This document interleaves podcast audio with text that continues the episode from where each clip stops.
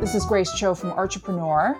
We have uh, a wonderful guest on today, Lauren Hana Chai.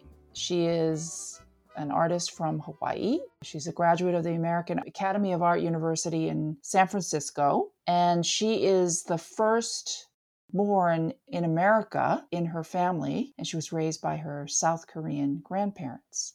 She is such an accomplished artist, incredible work that blends this Korean folk art with Buddhist temple architecture and other amazing, unique, provocative elements. She has been featured in NBC News, KBS World Radio, Houston NPR, Honolulu Star Bulletin. Artrepreneur and myself first got to know her work. So, Lauren, thank you so much for making time today to speak with me. Oh, thank you for that wonderful intro. thank you for having me. I am so thrilled to speak with you today. I think it's going to be a great treat. First, how would you describe your own art? Describing my art is always really difficult, obviously, because I'm a very visual person, but I guess I would say that it involves a lot of a clash between East and West. My Korean lifestyle and views clashed with my American lifestyle. Like this struggle of the clash and the search for balance in between. I'm really influenced by old Korean folk art where a lot of the Korean people were the lower class used to create paintings and buy and sell them amongst themselves for good fortune or for a happy marriage or different purposes. And I'm also influenced by more westernized paintings such as paintings from the Northern Renaissance period or medieval period. I was trained classically at the Academy of Art University, so a lot of that still stays with me, and I'm really interested in the dynamics between the two differences and comparisons and bringing them together into one world. Wonderful. So, today we're going to talk about two important influences or events in your life that have shaped your art in profound ways. So, one being Korean American and brought up in traditional ways, but second was something that happened with your mother. Yes. So, let us talk about that first part first. So, being first generation Korean American, describe what you felt were the challenges and how that impacted and how it influenced your art. Yeah, there was a lot of challenges, a lot of confusion. Because I was raised so traditionally, with an extra generation above me watching over me and taking care of me, it was very confusing having this very strict kind of life in the household and having a much more loose and casual and individualistic lifestyle outside of it. Because Korean culture really values community and having this sense of being one and being a unit, whereas America really promotes your individualness. And when I was younger, I was really confused as to what I identified as more. And when I was in elementary school, I would actually get into fights with my auntie saying I'm American. I was really rejecting my Korean side. And I was just a kid, but we would get into these fights where she would be like, no, you're Korean. And I would be like screaming back at her, no, I'm American, I'm not Korean. As I got older too, moving into my college years, there was a lot to do. For example, my family's way of showing love was to make life easier for me because they're immigrants and they worked so hard to come to America and they worked hard for their family and they worked hard for me and to help me have an easy life, which I am forever grateful for. And that all, but that also involves being every part of my life. And sometimes I really wanted my own individual life and my own sense of responsibility and control over my life. So there was a lot of clashing with not necessarily, oh, my family, but I have to be a part of this whole versus I want to branch off on my own. So we were always clashing with that.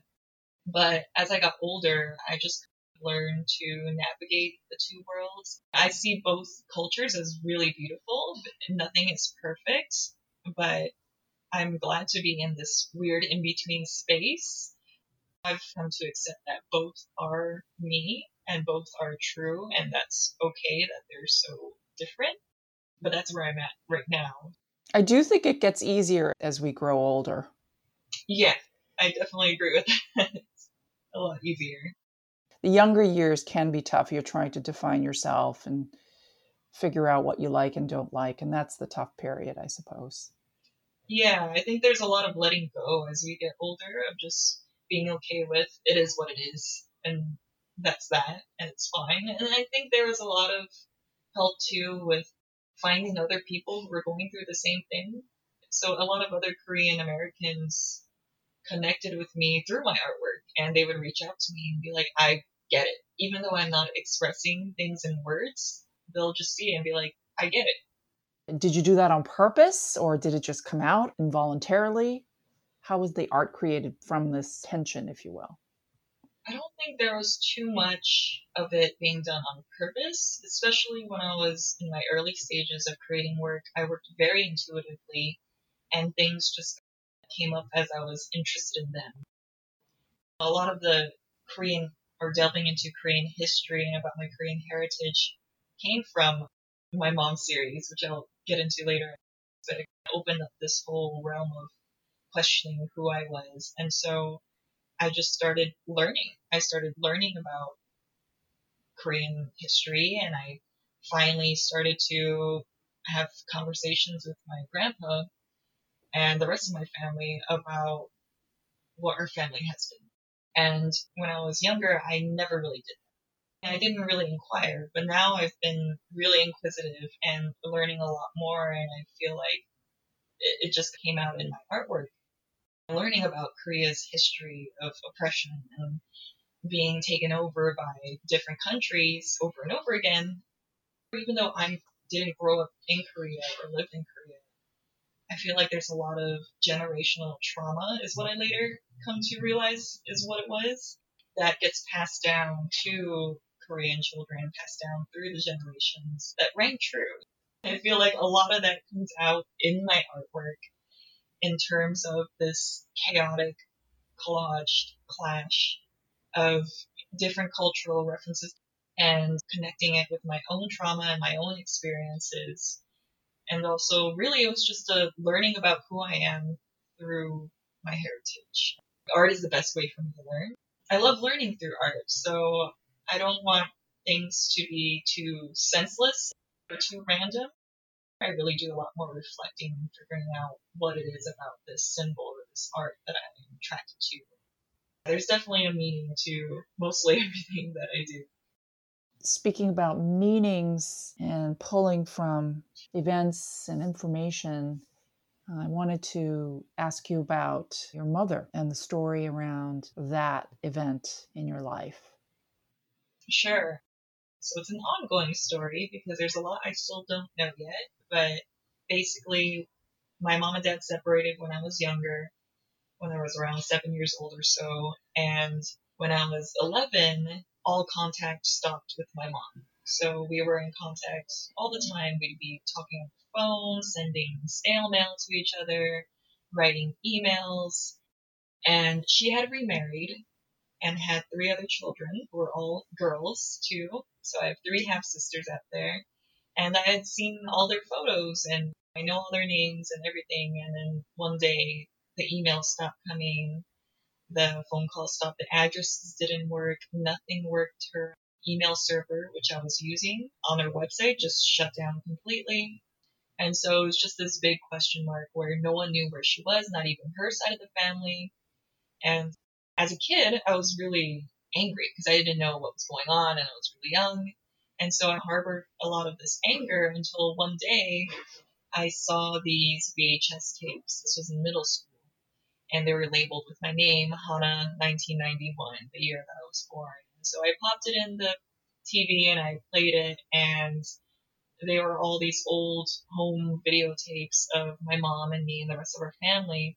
But I got to really see for the first time how much my mom loved me she'd be holding me and singing to me and just displaying all these affections of love that I couldn't help but break down and cry and realize my mom did love me and whatever happened is tragic, and I don't know what it is that she had, why she had to leave, but I believe whatever it is was with the best intentions. And so I went on in my college years to really deal with this more. It was something that I really ignored until it became a problem. So in my college years, I, you know, obviously all these abandonment issues were coming up and it was affecting my relationships, affecting my life. And so I went to therapy. I had an ex-boyfriend who hired private investigators to go looking for my mom for me. The only thing they could find was that she was involved in some kind of scandal for a lot of money with some kind of tech company.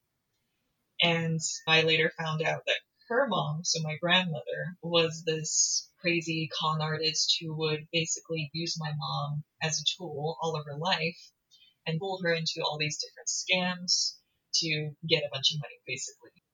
There's a lot that I had to theorize and gather from bits and pieces that I've learned from everyone, including. So I had a person contact me on Facebook who was my mom's new husband's mother's best friend. no, that's kind of long, but she had found me because she's looking for the three children, the three half sisters, and my mom's husband for her best friend. So they all went missing around the same time, so I could theorize that they all went missing together, which made me really believe that they're all together. But basically, I started painting about her in my college years and obsessively painted her face over and over again.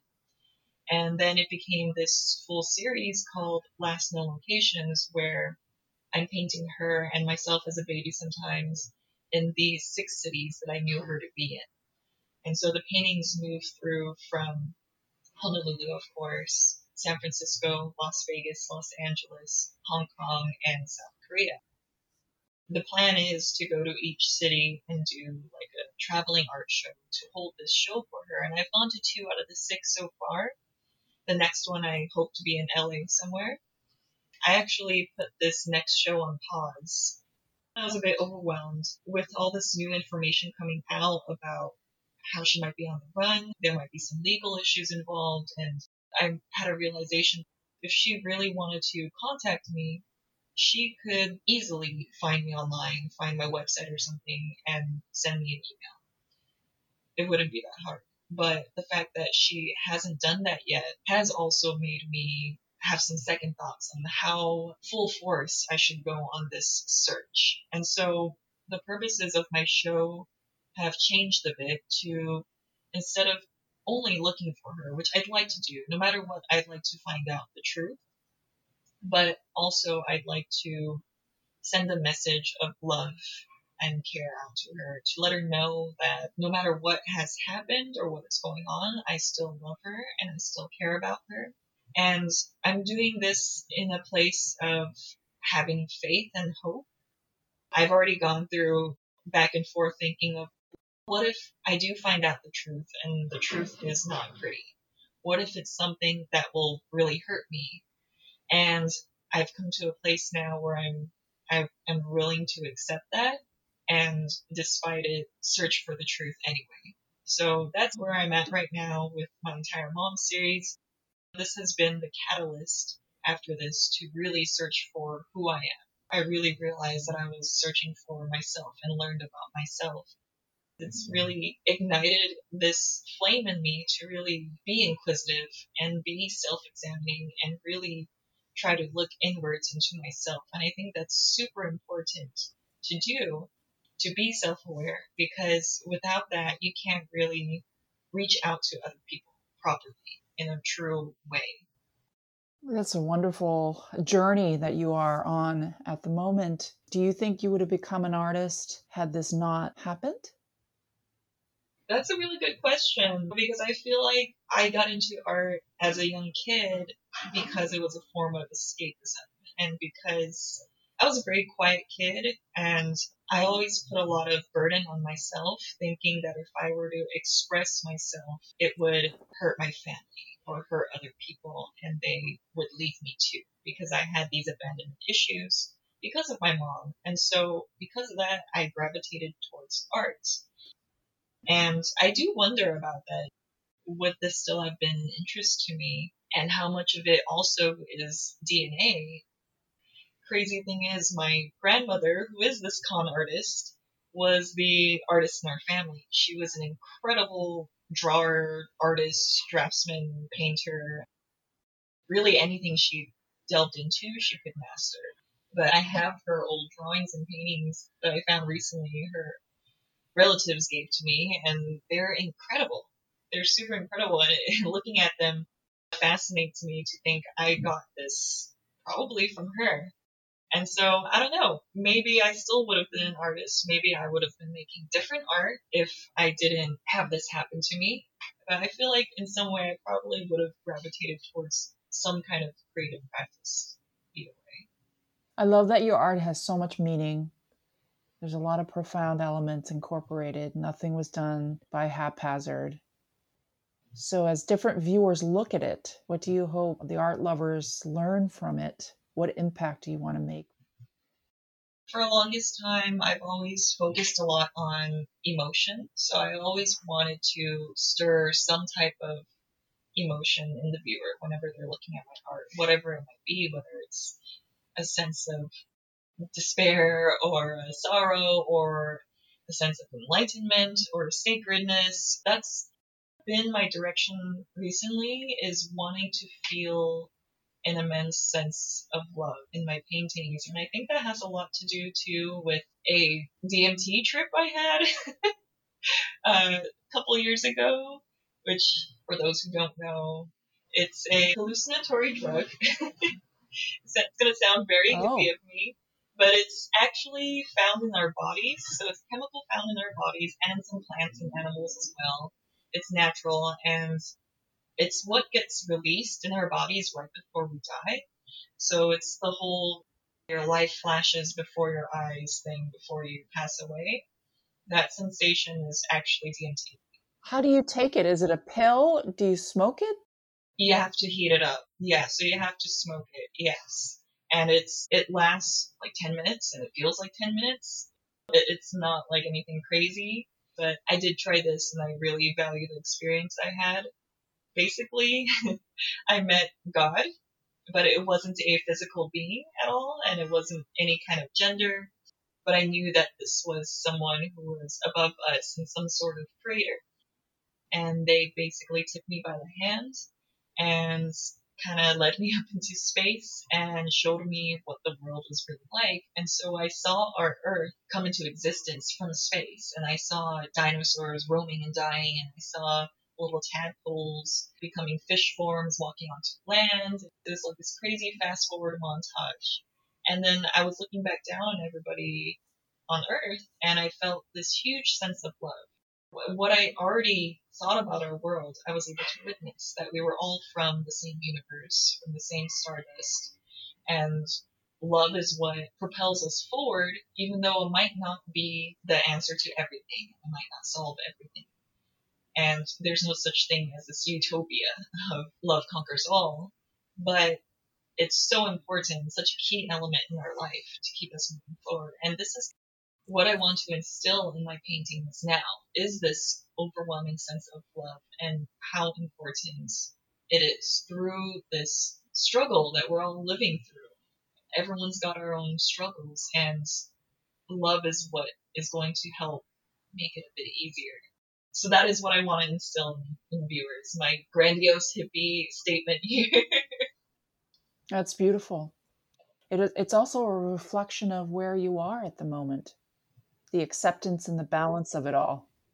Yes, it definitely is. It all connects in this weird way.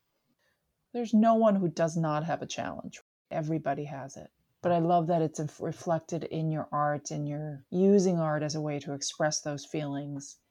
And you've come out in a good place. Thank you. We're all struggling, but we're all just trying to get through this, get through this life. Your art is beautiful, and you're beautiful. Thank you so much, Grace. You are so beautiful as well. Thank you for having me on this platform and giving me a chance to share my story and my art with everyone. Thank you. And we will check in with you again very soon. Thank you for being with us today. This is Grace Cho for Artrepreneur. We help creatives succeed. Talk to you next time. Bye bye.